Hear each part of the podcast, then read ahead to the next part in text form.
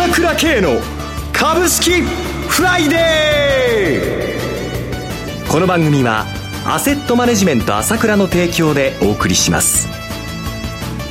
皆さんおはようございます。進行役の浜田節子です。朝倉慶の株式フライデー。今日も株式投資をする上で重要となる注目ポイント取り上げてまいります。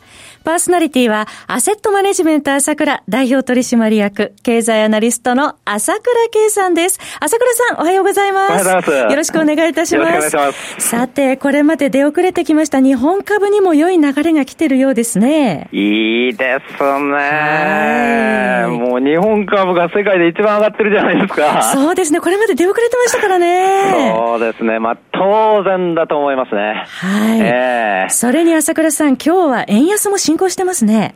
これね、はい、円相場が年初のね、ドル円が高値になっちゃったってことでね、はい、これも追い風ですね。そうですね。なんて言っても、これ、本当にいい上昇相場に入ってるところに、はい、昨日ちょっと下がってくれたとこが、またちょうどいいですね。え？今週は日経平均2万4000円と。はい。もう今日おそらく新高値抜いてしまうんではないかと思うんですけれども、はい、まあやっぱりこう、急ピッチで上がってきたっていう感じで、まあ投資家の中にはちょっと上げすぎだとか、売りだとかいう感覚もあると思うんですよね。それがまあただ、これは本当に上のトレンドなんですけれども、そこでまあ昨日みたいな日があると、急いで売ろうとか、空売りしようとかってことになるわけですよ。水準見てるとそうなるかもしれませんね。えー、それがまたね、えー、買いのエネルギーを生むということで、綺麗な上げ相場が続きますよ。相場強いで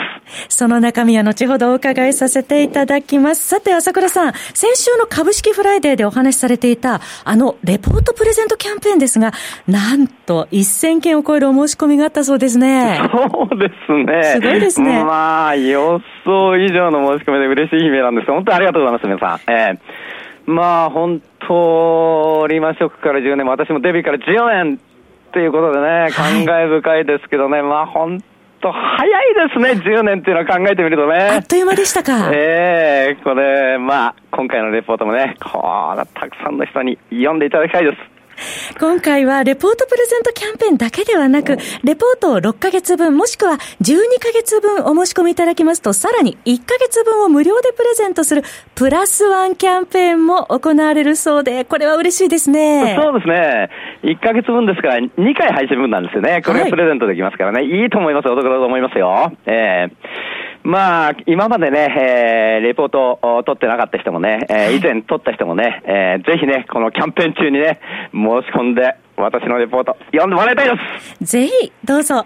朝倉経済レポートプラスワンキャンペーンは本日の9月28日から10月12日金曜日までとなります。お申し込みは、朝倉系の情報発信者 ASK1 のホームページから、またはフリーダイヤル0120-222-464、0120-222-464までお電話ください。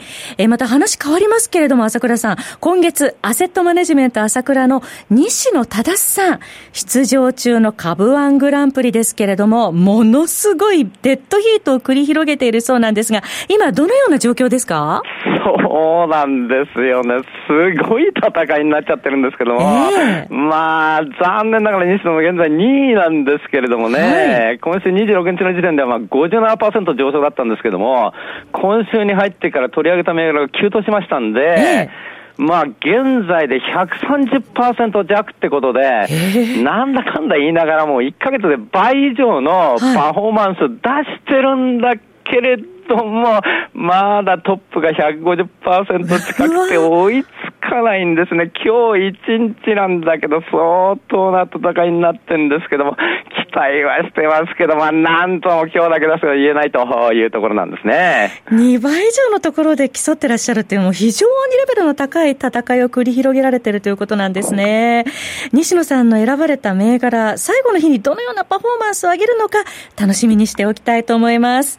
また、先日は永瀬さんがマネー氏のネットマネーにも登場してらっしゃるんですけれども、いやー、朝倉さん、本当にアセットマネジメント朝倉のスタッフの皆さん、検討、ご活躍目覚ましいですね。そうですね、おかげさまで。えー、長瀬の方もネットマネーで6ページにわたってね、えー、運用方法とかね、あの、銘柄ね、えー、16銘柄紹介してるんですよね。えー、まあ、当社は本当に黙っててもみんな仕事したくて株が好きなんですね。はい、ですから本当にこの投資家の皆さんにね、ますます面白い情報をお届けできるんじゃないかと思いますので、ぜひ期待応援してください。はい。ぜひご期待ください。それでは CM を挟んで、朝倉さんにこの後詳しくお話を伺います。鋭い分析力で注目を集める経済予測のプロ、朝倉慶。日々のマーケット情勢や株式情報、個別銘柄の解説を、朝倉本人が平日16時、メールでおよそ7分の音声を無料で配信中。株の判断に迷ったら、朝倉慶。詳しくは、アセットマネジメント朝倉のウェブサイトへ。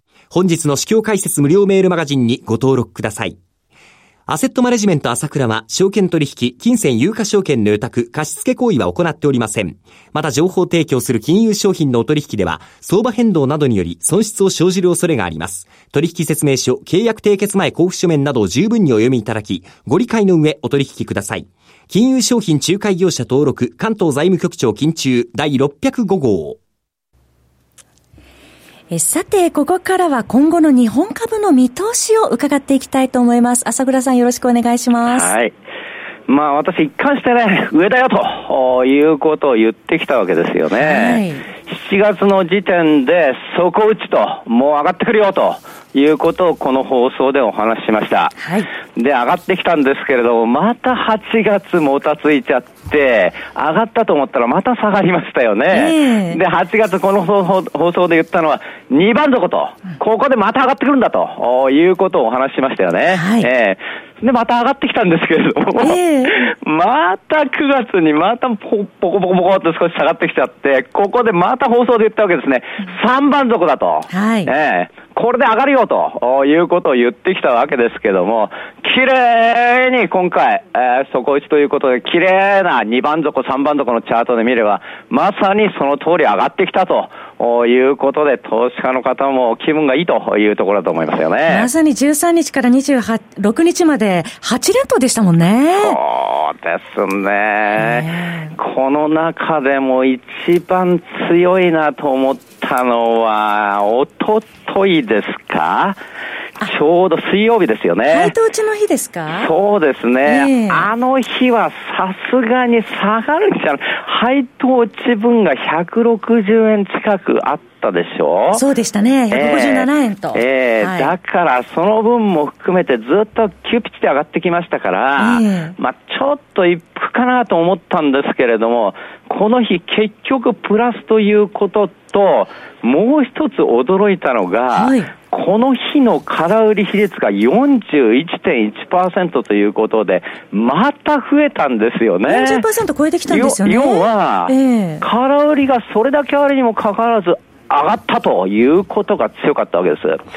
で、私はここの放送でも、その、まあ、2、3週間前にお話ししたと思うんですけれども。空売りに関してですね。そうですね。えー、その、要は、日本の相場、残念ながら内容のない相場だと、空売りが増えた日だけ下げてて、空売りが戻した日だけ上がってると、それだけなんですよ、ということをお話ししました。はい、空売りが冷えた、増えた日は100%下がり、空売りが減った日は100%上がってますよ、ということを話していたわけですよね。はい現実にその時点では2兆円ぐらいの売買、えー、代金で、その程度の動きしかなかったわけですよ。はい、で、ここに来て完全に今言ったように、空売り比率が40%になって、権利落ち日にもかかわらず、下げないと。いう非常に強い流れになってきたわけですね。はい、で、これは先週の木曜日からきれいに私もその次の日の相場で変わってきたよということをお話ししましたけれども、はい、いきなり44%だった空売り比率が39%になった時点で、ガラッと変わったわけですよね。景色が変わりましたね。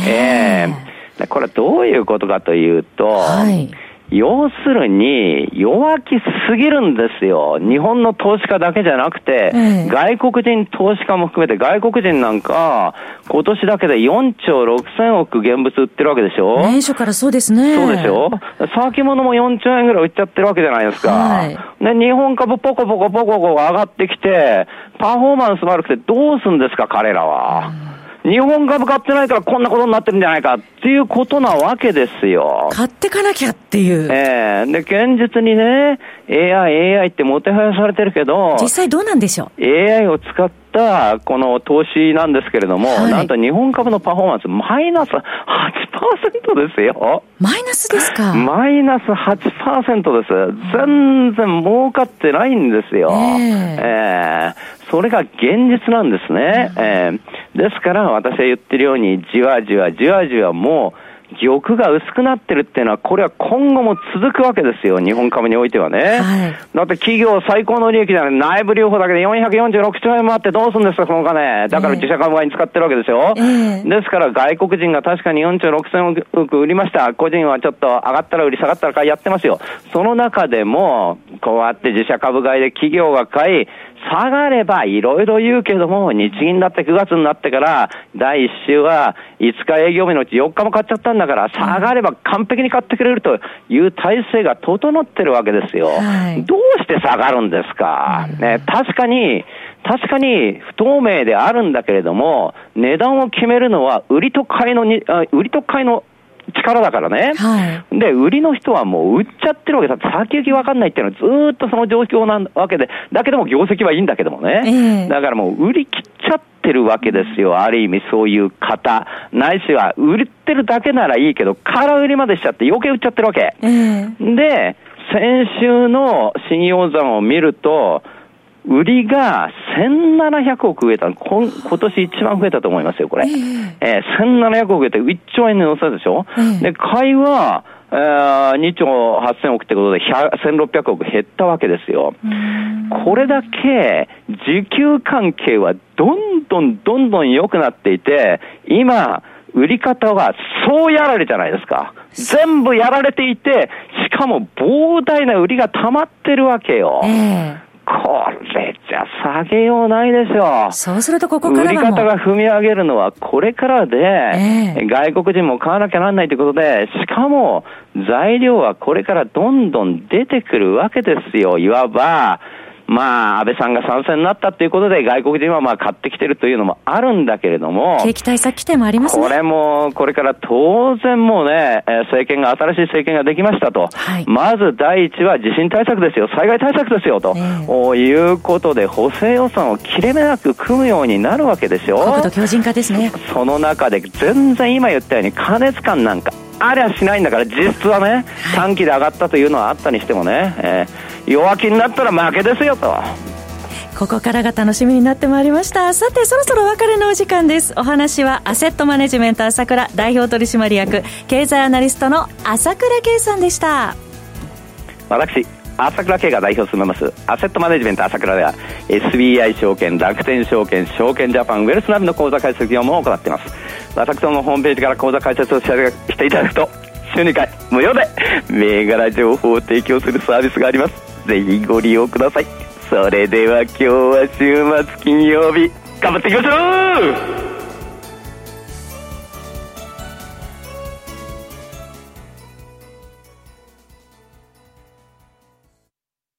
この番組はアセットマネジメント朝倉の提供でお送りしました。最終的な投資判断は皆様ご自身でなさってください。